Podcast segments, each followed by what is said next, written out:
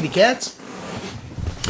All hand guys are they here. Just uh, quick uh, thanks for joining this experience, the Dottore Chronicles. you know, I'm looking forward to actually explaining why I'm calling this thing the Dottore Chronicles. Uh, but not yet, not yet, not quite yet. So, uh, quick recap here's what's up. I'm uh, in my uh, late 40s. I'm a school administrator. I'm the director of a statewide cybersecurity initiative. I'm a college professor. I'm married to potentially the greatest living, actually, probably the greatest woman of all time, um, Olinka, who is a lifelong educator. Um, incredibly incisive in in her ability to just peer into the minds of children and in just a few moments recognize exactly what this kids need to uh, basically become thriving wonderful people and she's been doing it for a couple decades now and she's got kids and she's got uh, now actually not kids adults all over the planet that uh, reach out to her from all over the globe to say thank you, uh, Olga Alexandrovna. That's what they called her. They called her Olga Alexandrovna. Um, her students did. Thank you for doing what it is that you did. Thank you for taking that call from me in the middle of the night uh, from Germany asking whether or not I should quit college or not and reminding me of who I am. And that's the kind of lady I married. And um, uh, she has uh, has uh, amyotrophic lateral sclerosis, which is uh, um, a disease that basically disconnects a person's ability to activate or access muscles. and uh, you might think, okay, so maybe she's weaker or something. No, that's not what we're talking. Eventually, it's gone. It's all all gone, right? Because we got muscles in places we don't think about. Like, for example, the tongue, right? That's a muscle. Um, and unfortunately, over the course of the last three weeks or so, two weeks probably, um, she is starting to feel like her tongue isn't responding the way it has normally responded. She's starting to sense that her jaw, which is basically operated by muscles, um, is is stiffening. It's harder for her to say words. Can you imagine? Can you imagine losing your voice, and not just your voice, your ability to make sound even? So it's been a rough couple of weeks, um, but I don't want to turn this particular episode into a um, woe is me because I will be doing that plenty of times, I'm sure.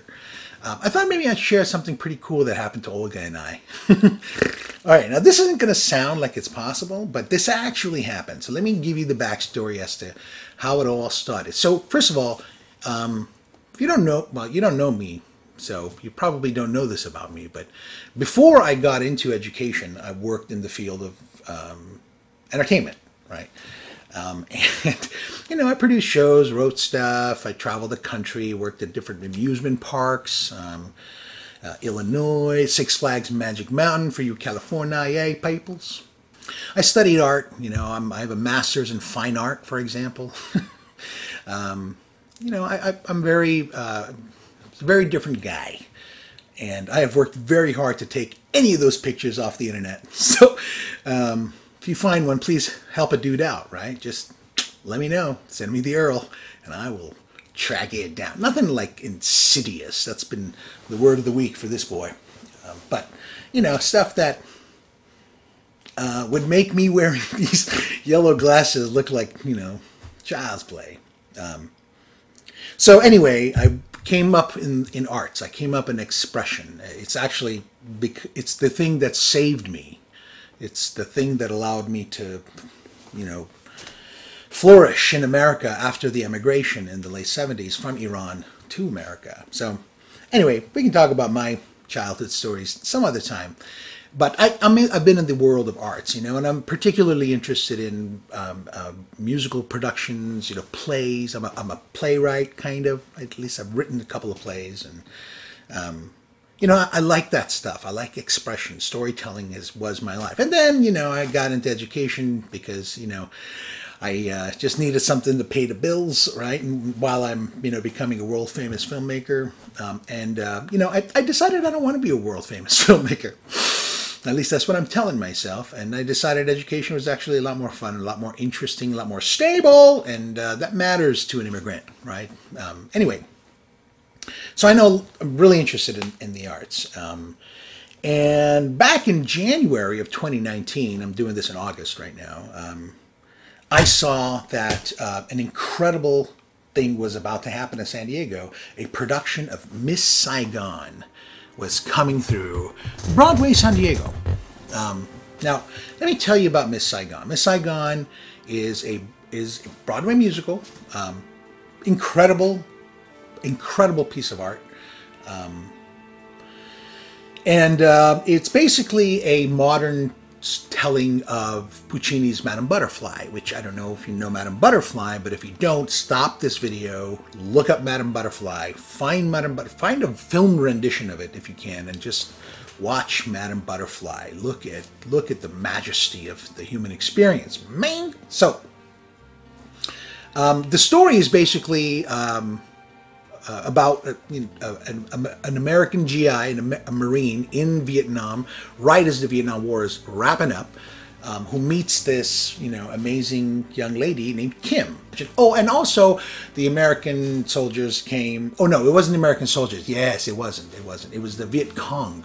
The VC burned down their village, killing her parents, killing her brothers and sisters and everything. Um, so anyway, um, this Marine named John um, goes and meets this cool girl named Kim, who is now coming into Saigon because there's no more village, right? And so she's trying to make a living, can't make a living. Um, and so she turns to um, hookery, uh, prostitution. Uh, um, and uh, anyway, first night out on the and um, the dance room, I guess. There was this new new uh, club called Dreamland that's opened up in Saigon, and basically they have a nightly election of who will be Miss Saigon, right? And uh, it's like a show they put on for the GIs who come in, and then the GIs pick the woman that they want to. I mean, it's it's a remember we're talking about a Broadway musical here, right? Um, and this is one of the reasons why this play is rarely seen, like ever, ever. Came out in 89 in, in, in, the West End, and then 1991 it hit Broadway, and that was a peak nerddom for me when it came to, you know, musical theater for this, for this fool. Um, and so I fell in love with Miss Saigon, and the music is just.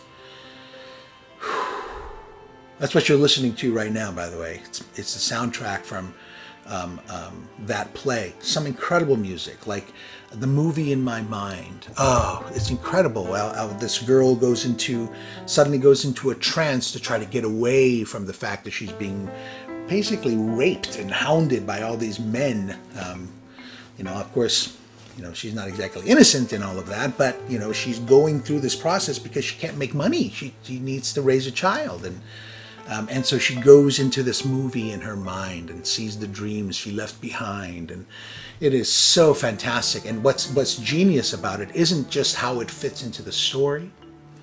It isn't just um, how beautiful the melody is, it's that it's all built around simple arpeggiation, up and down, up and down, of like three chords. And it is haunting music.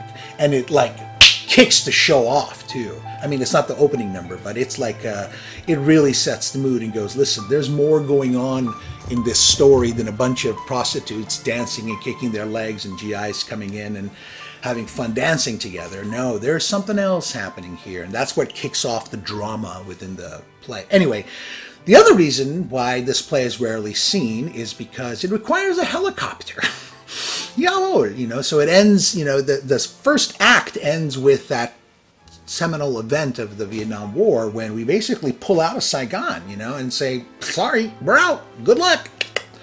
Um, you know, and what was happening, there was some, I don't know if you know about this stuff or not, but I'm not trying to be rude by explaining it, it's just maybe you don't know. So there was some, you know, the helicopters that had to go land on the American embassy to get the American, you know, employees out of there. And so what was happening is all of the Vietnamese who are seeing that the Americans are leaving and starting to freak out that what's going to happen, the VC is going to come in and take us, charge the American embassy to try to get on one of those helicopters. Anyway, and it's in that section that's how the first act ends when a helicopter comes on and and John who is trying to find Kim in the crowd can't find her and basically ends up getting on the helicopter and the helicopter leaves right? That's not a cheap practical um, so I was really curious about how they're going to do it because it's a it's a very expensive thing to do, um, and they did it brilliantly. You know, they used lasers, incredible perspectives. They did a very good job. But that's an expensive thing to do. And then there's the weather thing because again, if you know Madame Butterfly, you know what happens at the end, right? So rarely are you going to go to a Broadway musical where you know there's a suicide at the end of the show, right? So, so it's in San Diego, and I figure, hey, let's go check it out. It'll be a cool way for me to kind of introduce that part of my life because Olga doesn't know about that side of me. I mean, I've told her about it because it was a very different meal, believe me. you know, and it's cool because I'm still in contact with some of my friends from those days, and it's it's uh it's just weird. it's weird um, because it's like we have a like a secret almost. You know, you know, I'll never tell. Okay, so what happens? Um, a couple months later, we get the diagnosis of, um, you know, ALS, and you know, um, what are you going to do? Not go see the show? Um, you know, and and I was jacked up for a couple of reasons. I want, you know, my whole I, mode of operation during those first weeks of the diagnosis was to distract her, to try to, you know, try to have some fun. It was foolish of me, but I just um, I just know my wife, and I know she would spiral, and I, I think I did the right thing. But generally speaking, uh, anyway, anyway, doesn't doesn't matter. Um, so we go see the show, and she's just shaking throughout, man. I just felt like crap. And and she was there, but she was watching the show. But we're talking about like deep, dramatic melodramatic things, you know. And she just found out that a doctor told her, "Hey, you should get your affairs in order because sayonara." You know, not a. It wasn't well. um, it wasn't well expressed. The diagnosis was more than cold. Um, um, but I get it. I get it. So um, we're at the play. It's the it's the intermission entre act and i'm turning to her and i'm asking her how she is and she's okay because i'm telling you y'all the music she's incredible. And olga understands you know it's it's not just a music lover she gets it. She actually played piano herself. She learned to play piano.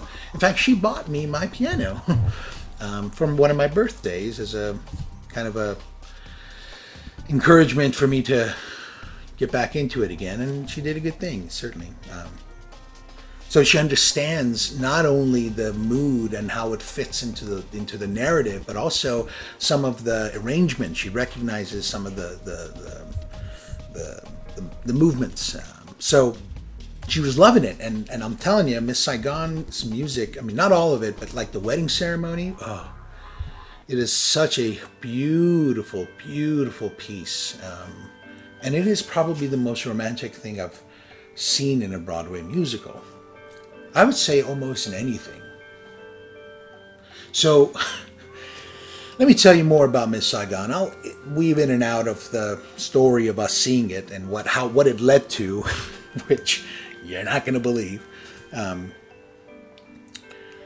so that night that Chris and, and sorry John and Kim meet, um, John falls in love with Kim and Kim falls in love with John. It's one of those things where they meet in the middle of this this this hellfire called Vietnam War, you know, and and um, she has nothing but her child. He has nothing at all, and incidentally, he's conflicted about why he's even there, right? So in a way, it, there's a bit of a protest, you know, that's expressed about the Vietnam War. So he's like, "What are we doing here? What, why, why am I here?" And he's having an existential crisis at the start of the show, and then he meets Kim in this brothel, basically, and he sees that's why. That's why I'm in this hell is because I was to meet her. And and she doesn't recognize that immediately, but she does recognize that um, something special going on here, right? And she's terrified as well. And she doesn't know whether or not what she's feeling for this dude is her fear of not having something in the world or if it's a genuine a real connection i mean th- this stuff is you know it's puccini dude it's puccini you know so anyway here's what goes down man so it, apparently in the vietnamese tradition when a man and woman marry there is a kneeling uh, experience. There is a bathing experience of hands and some exchanges that occur. But what happens is all of the village, all of the girls of the village, um, come and surround the um, the the two that are being wed, and they sing this chant, and I'm just chilled right now just thinking of it. You're listening to it right now behind me.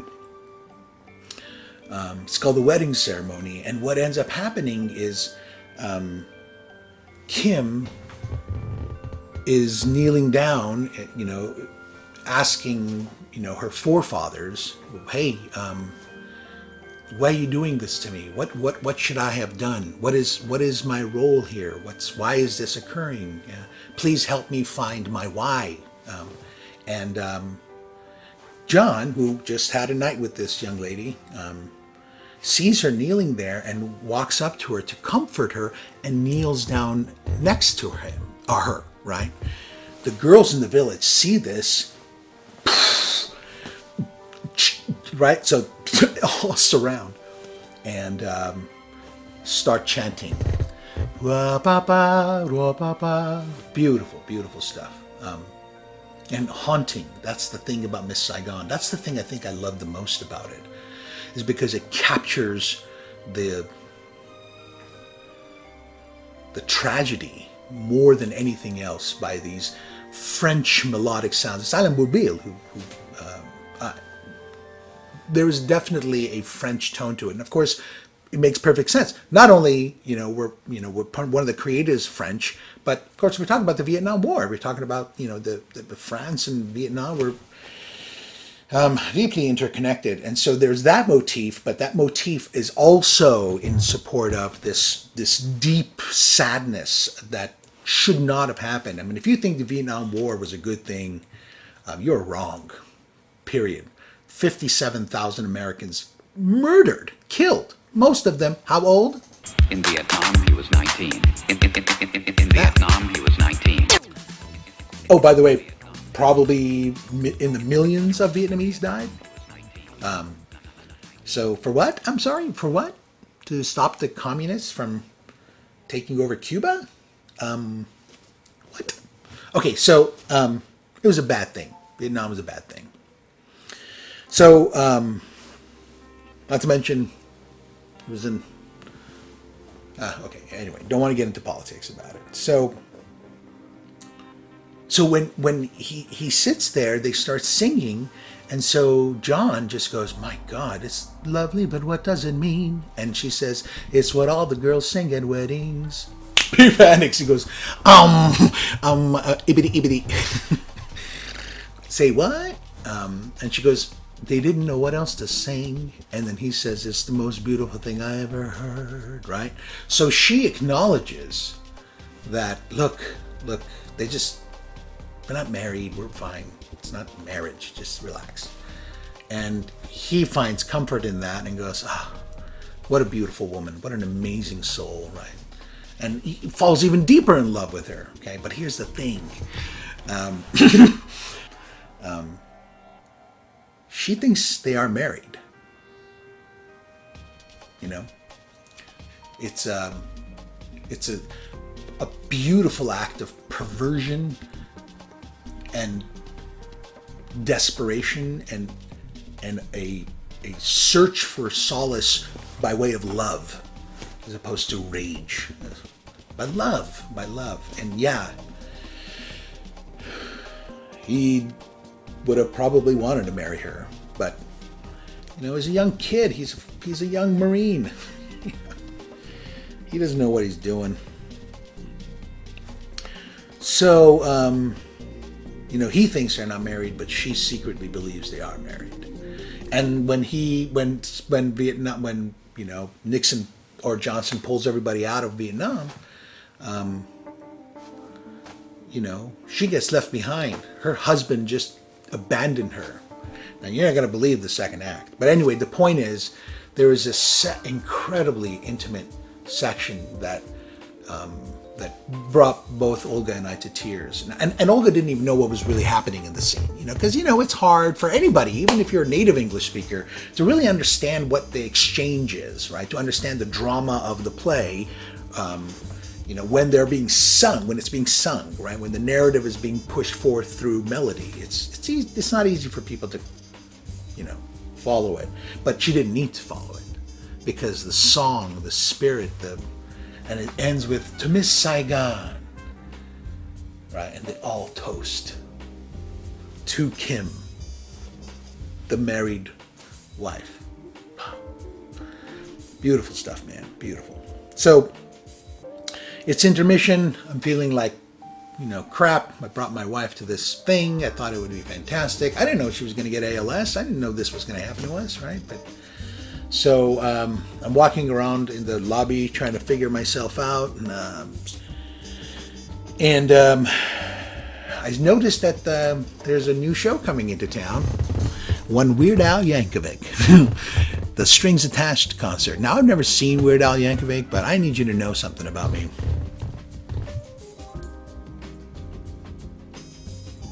I love Weird Al Yankovic. Weird Al Yankovic um, and I are are very close. He doesn't know it, but we're very close. Um, um, you know, grew up emulating the man.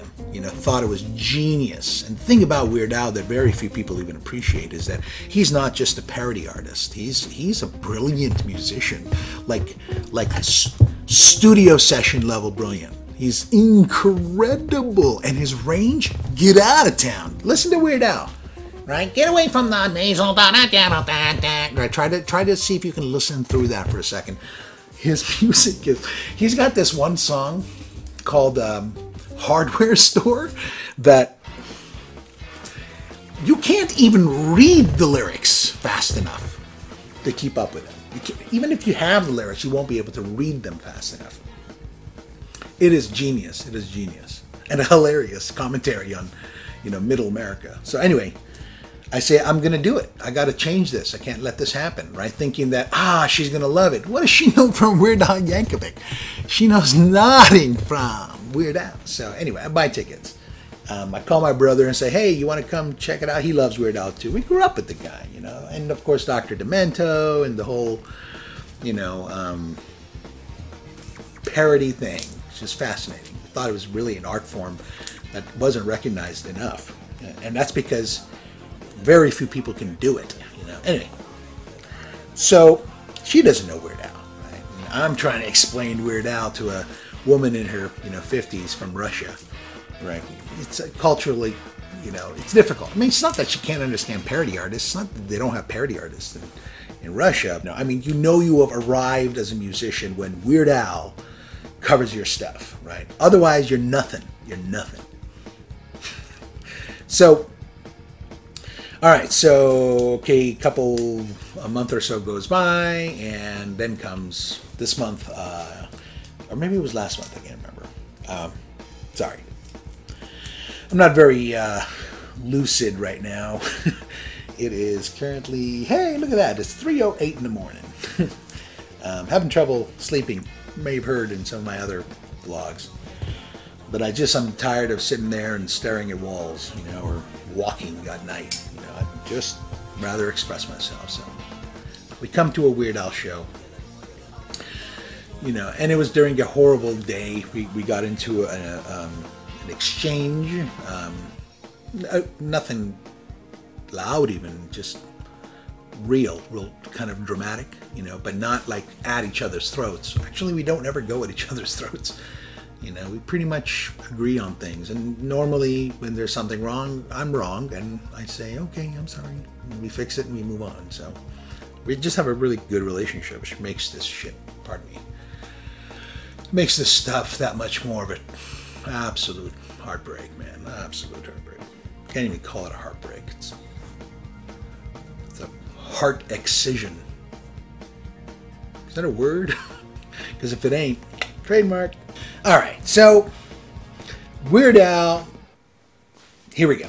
Now it's the day of the show, right? And um, we're in the car. My brother and his girlfriend uh, Raquel came down, and you know I love those guys, man. I'm so lucky. My brother is such a cool cat. He's just a nice dude. He's hilarious. He's deeply philosophical guy. He lives, you know, with a you know very conscious life, and I just adore that. And his girlfriend Raquel is like this this fiery, strong woman who's like, dude, no, I'm not going to stand for this. And she just draws lines and and and then explains why they're wrong. That's the thing about her. She's not like a fight the power lady. She's not simple. She's like, let me tell you what's wrong with you.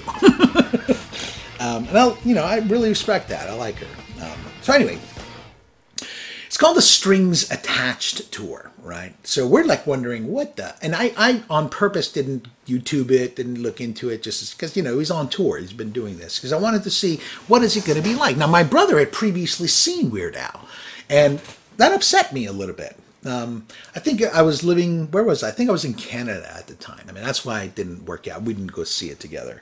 I don't think he was also, anyway, we're just in different places. So, but you know, I, I again, if you don't know, you know, I was a concert guy, you know, name a band, and I'll tell you, chances are I've been to one, maybe two of their shows. Not, not obviously, I know that's stupid, but what I'm saying is a lot, a lot. Um, uh, particularly a band named Phish, if you're familiar with the music of Phish, which is what we're listening to now. Um, 39 shows, my friends this dude, yeah, not like a, you know, get in the van and drive around kind of way. Yet, that's not, not a, not into that world, man. But what I was into was who these people were and what they were doing and the phenomenon of Phish, you know. Anyway, um, so I'm a, I like music and live shows and concerts and. I can get into that stuff. Um, I have gotten into that stuff. I just forgot about that stuff.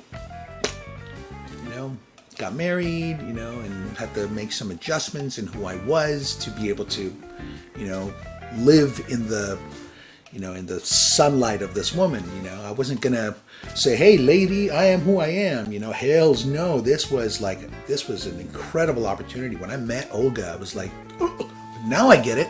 When they say, you know, I mean, it was a physical, literally. I can't. Uh, it's so weird because I can still feel the day I realized that, oh, right? So, so I had just come out of this torrid relationship with this woman that I've been in love with and not in love with and friends with and not friends with and you know just just long time she was an old college friend of mine and uh, long story but the point is i was coming out of this this torrid torrid affair um, i'm sorry not affair i mean incredible incredible person just um, unfortunately, um, but things didn't work out, and and you know I was kind of in the lost world. You know, I just kind of pushed myself into education because I was being told I was good at it. You know, I'm like, okay, well, shoot, you're gonna pay me to do this? Okay, fine. Um, you know, and then it, that stuff all fell apart, and uh, you know, you know, I wanted to marry this woman. She was like the the, you know, the apple of my eye. Is that what you say about women? No, I don't think that's appropriate for saying that about lady friends. So anyway, um, and I met Olga because I was a, a, ELD guy. I was an ES a language acquisition guy for LA Unified. I worked for the, the, the district for, for a couple years, basically training a lot of the ESL teachers um, across the district. And I worked with an incredible team, uh, Isela and Terry and Debbie and Judy and... Uh, I mean, you name it. Uh, you name it. These aren't exactly um, cool cats, man. I'm glad we've been able to stay connected, at least via Facebook over the years. But I just ran into Isela actually at a conference, and She was awesome. Rafael Gaeta, wonderful guy, is a principal of a high school in Los Angeles now. Good guys. And so um, Olga uh, was a new hire at LA Unified. Remember, 30 years of teaching. This lady don't need to be trained, but all right. Uh, she's got to go through it, and and and if you're not in education, you probably don't understand this. But um, every time the legislation passes some sort of a mandatory law about what we need to do when it comes to curriculum, they almost always attach professional development, which is like I'm going to cut my fingers off. At least I've gotten to a point where I'm not making the curls. okay, so anyway, um, so she came to one of my presentations. So, professional, that was the guy. I was the delivering, you know, five days, 40 hours of this talking, showing, directing you to flip to this page. and they had to sit there for 40 hours. And, and, and um, you know, our crew, the way, the reason why we were good at what we were doing is because, um, unlike most professional development people, um, we were putting on a show. You know, we were there. We had to excite these people. You know, because the district administrators, you know, the, excuse me, the cabinet wasn't exactly worried about you know the fact that people wanted to pelt coke cans at us because they're being forced to come and sit in some hotel for 40 hours just so they can teach this program and, and and it was a good program i mean a lot of people had issues with it but everybody has issues with everything so anyway my wife my then this lady came to of was assigned to me. So she, I had a captive audience for 40 hours. Now, mind you, it's like a room of 50 teachers, you know. So, um, and I was a young man again. Remember, I'm coming out of that that relationship that um, maybe I'll talk about someday. But um, so you know, uh, me and my my partner, who shall remain nameless, um, you know, we're dudes, right? We're dudes in our mid 30s, right? And um, you know, we're constantly taking a look at, you know, what the, you know, our, you know, professional colleagues are, how sharp they look, and how well dressed they are. So, uh, I noticed this one lady sitting in the back, right? Blonde, blue eyes, mysterious, kind of like, hmm, smoky almost, almost, almost like um, you shouldn't walk too close to her because it's like she'll like she'll suck you in. But it was just she, she was just dressed beautifully. Um, interesting sense of fashion, but you know whatever. Anyway, so.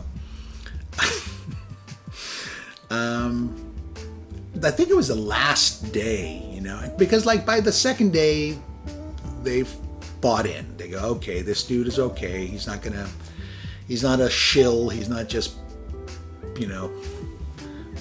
Anyway, I was putting on a show, man. That's what I do. Not because I'm good at it, it's just me. It's my nature. And unfortunately, sometimes I come across as insincere to people because people think I'm always putting on a show. And yeah. See them masks? yeah, there's a reason I have a whole bunch of masks, and that's just a couple of them. Um, so, anyway, um, last day or so, um, we just wrapped up we did a song just to keep people up, man. And uh, people are breaking up, dude. You were great. Thank you so much. Yeah, man, no problem. Hey, let's talk. You know that kind of scene. And then everybody's clearing out, and as the people are walking away, I swear to God, it's like this. It's like a scene out of uh, um, uh, what's that movie? What's that movie? Um, uh, oh, come on, dude. Robert Rodriguez, Quentin Tarantino stars with George Clooney. Anyway. Girl, ba ba ba ba ba ba ba ba. A beautiful song with with a young Salma Hayek and a albino boa constrictor around her. I swear to God, it was her, except it was Olga. Right, and she's coming at me, and I look to the right and I go uh, like a deer in headlights. I have no clue as to what's about to happen. I just know I need to surrender. so um, she walks up and goes, You look like an American who knows what he's talking about. yes, ma'am, I do. I do indeed. Never mind that I am not at all the person who knows what he's talking about. But yes, I am. I'm a genius pretty much. So, what can I do for you? Or more to the point, to you. yeah. I don't think I said that, but that's the kind of stuff I would say. Um, like, you know, because I'm dumb. So we start talking curriculum, and I'm like, I'm like, oh, damn, she she she was actually listening. She picked up this stuff, and and uh, you know, I was I was intrigued. I'm like, oh, okay, this is actually an intelligent, excuse me, um, an informed conversation. Most of the time, most of my conversation, even today, are just pat. It's just oh yeah, bro, nice to see you, man. Yeah, I get it. You know what it is? That it's just this. uh, it's um, happy talk. Um, so I go, yeah, hey, you want to maybe go have dinner or something, and we can talk about it. and she goes, sure. right. So I'm thinking it's on, right? And I'm like worried about who's going to see this. I don't want any of the crew to see me walking out of the of the hotel with this, you know, lady and and of course they all are. It's like I think Karen was like I think it was Karen. I think it was I don't know. I think it was Karen. I think she was like watching me just to see what I was. What's this guy gonna do right now? And Karen and I are great friends. Actually, I'd love to find her again. I can't find her. Um, but so um, I can't tell you why, but I can tell you that between the time we left and where we ended, somehow things turned up into Starbucks, right? So we didn't go to dinner. We went to Starbucks instead. And I think um, one day we'll discuss that. but um, so we just hung out, and we talked, and I was really intrigued by this lady. And and unfortunately, being young, um, younger, I should say. You know, I take responsibility for my actions then, but um, suddenly that feeling of its own was replaced by something else. And now I know what it was. It was something genuine. It was actually real. It was actually two people who were intermingling, right, with ideas and stories and concepts and, and a verbal exchange. And and you know, I I have a this.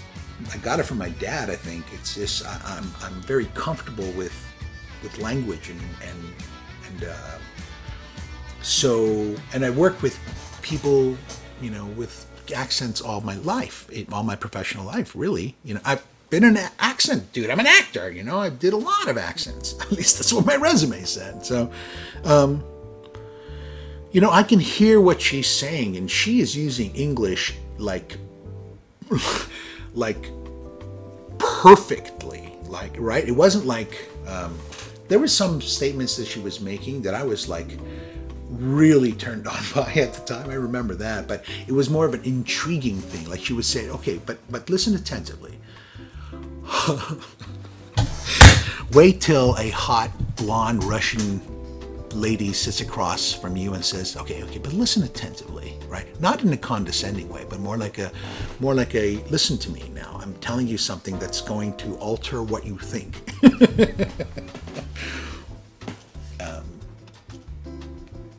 and I don't know if it freaked me out or not. It didn't freak me out. I, I felt, I felt the real connection. There, there was without question chemistry there, but. Um, the fun went away and it was replaced by something deeper. And I was a little hurt by this other lady, right? And I was in a world where I was just dating people and I wasn't, I didn't recognize what I had in front of me at that time, right? And uh, the evening ended, and on my drive home, I, I, I drove her back to her car, and then she drove home to Hollywood. And on my way home to my little apartment in North Hollywood, um, I got a little call from this, um, at that time, ex of mine. I think she was an ex. See, we started as really good friends, and then she got married and moved to New York, and that dissolved horribly. And then, and I, like I told her it would, but um, what are you going to do, right? So, you know, and I think, anyway, so yeah, again, that's a whole different story. But you know, we reconnected again, and Olga didn't, you know, wasn't in my headspace anymore, right? And she didn't call me, right? Now again, I didn't call her, but uh, and of course in in in the in the old world tradition tradition is not the right word, but in the Eastern civilization, um, you know, it's considered forward for women to reach out to men. It's not an equality thing. It's not a power play thing. It's kind of like a no. I'm a woman and I need to know that you want me. You know, and it's one of those things. And if I come at you, then I don't know if it's because you want me or not. You know, so so there's a some dudes appreciate that, you know, and, and, and it's not as if that's how it's always got to be, but you know, that was something substantial. That was something of um, something that I didn't think I would ever find again. You know, I thought about many years later. Um, so anyway, um, so got back into it with this lady, and and it got even worse as as as things tend to sometimes when it's a passionate um, um, you know affair if you will nobody was cheating on anybody i just mean it was a passionate affair and and it started out as two incredibly good close friends close friends man and i you know i was teased her she's a gorgeous lady too uh, believe me she was beautiful beautiful uh, god bless god bless man let me bring it back again. Um, this time I'm done. It's finito. It's a year later, and frankly, I'm just not. You know, I get it. You know, it broke my heart. It wasn't going to happen, and I just had to leave and not even look back. And I decided to say, okay, well, you know, let's see what Olga's up to. You know, and not. I don't know. I want to say it wasn't kind of a I didn't. It wasn't a booty call, if you will. You know, it was more like, a, "Hey, I wonder what happened to that lady," kind of a thing. I don't know. I don't know. Well, it turns out that I had just called her, like, um, while she was walking along the Hollywood Hills, uh, in tears, wondering where I might be. I swear, dude. I swear to God what happened to that guy? I wish he would call me. We seem to be connecting. And, you know, she's sobbing and going through this experience. And I leave him, uh, uh, and she walks into her apartment, and I'm leaving a voice message on her, on her answering service. come on, come on, right? It's like that casuistry, casuistry. Things are happening for reasons, right? It's not known to us the reasons, but if you see something happening, there's usually a good reason for it to be happening. Anyway, so, you know, she didn't know me before that point. That's she knew me as an educator at fourth. You know, in her mindset, I'm that's what I was. She didn't know I was a playwright. I was a you know, a show presenter. I was a studio guide at Universal Studios, and you know, I was an actor. You know, she doesn't know that world, and she doesn't know a whole bunch of other things about my life too. Which again, not comfortable talking yet, but maybe someday. Um, so, you know, she's there with me. We're having this fantastic exchange, and we come to the Weird Al show, and I'm setting her up and saying, "Believe me, honey, this is going to be." A tremendous thing, and I'm trying to give her the backstory of how influential Weird Al was, not just for me, but for millions and millions of people and uh, we're having a wonderful time. And the reason the concert is called the Strings Attached concert um, is because um, he has a full-on orchestra start the whole thing up, and they play like a whole set. You know, they play, but and what do they play? Brahms? No. Mozart? No. The theme from Superman, the theme from Star Wars, the theme from Raiders of the Lost Ark, the cool stuff, right? The cool stuff that you want to hear a big orchestra play. Awesome, awesome. It was a John Williams Fiesta. Then they take a break, and Weird Al comes out and he does a set, and he's amazing. And my brother and I are losing it. My wife is my wife loved the orchestra, but then this clown comes out and he's like, "Are you serious? This is the dude you're worshiping?" I'm like, "Jawohl, mon capitán." So, so what happens next, right? Just getting into it. I'm trying to have a good time myself because I'm going through stuff too, right? So, um, Weird Al gets gets to his uh, rendition of Happy by Pharrell. And um, ladies and gentlemen, Weird Al comes. I, I, can't, I can't, I can't. Just watch. Yeah.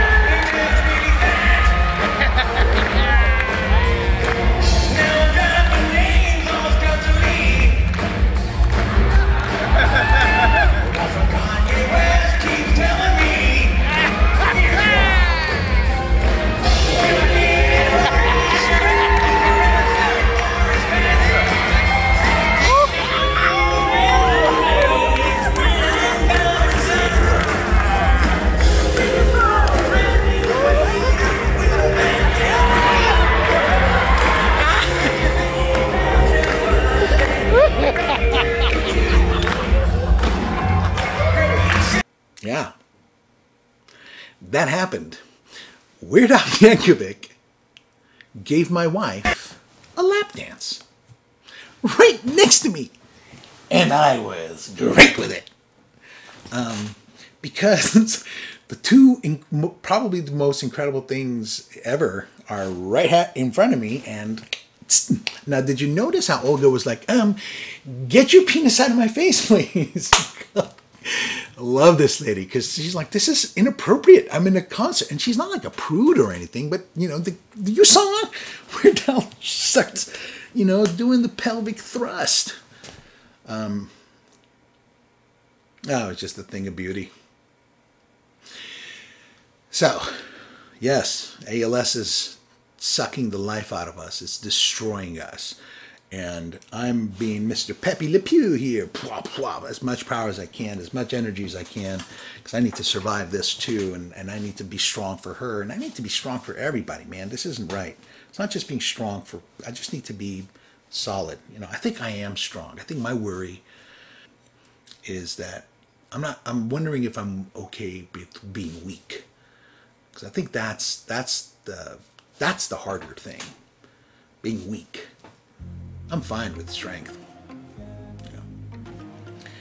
Anyway, um, the point is that even when these kinds of tragedies hit us, um, for some reason, for some reason, Weird Al Yankovic chose to come off the stage, come along the side of the, the auditorium, and she picked Olga. She picked Olga. Why Olga? Why not the person behind me? You know, why not somebody who actually likes Weird Al? You know, who would have maybe gotten into it with him. Oh, sorry, sorry. you know?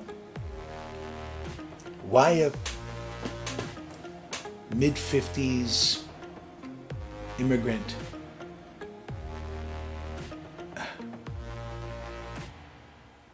Is it because I had my camera up? Is it because he saw my camera? Um, is it because he could sense that something was happening in that row, in that part of the theater? That's what I want to believe. Yeah, all right, I'm delusional. Sure. But history was made in my life. That was a memorable, that's probably a story I will tell forever. Because of not only its significance to me, but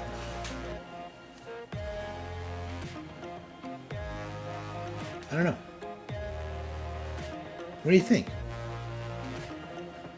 Did he sense something was happening and he wanted to come maybe heal? Or was it just, hey, look, a hot blonde, let me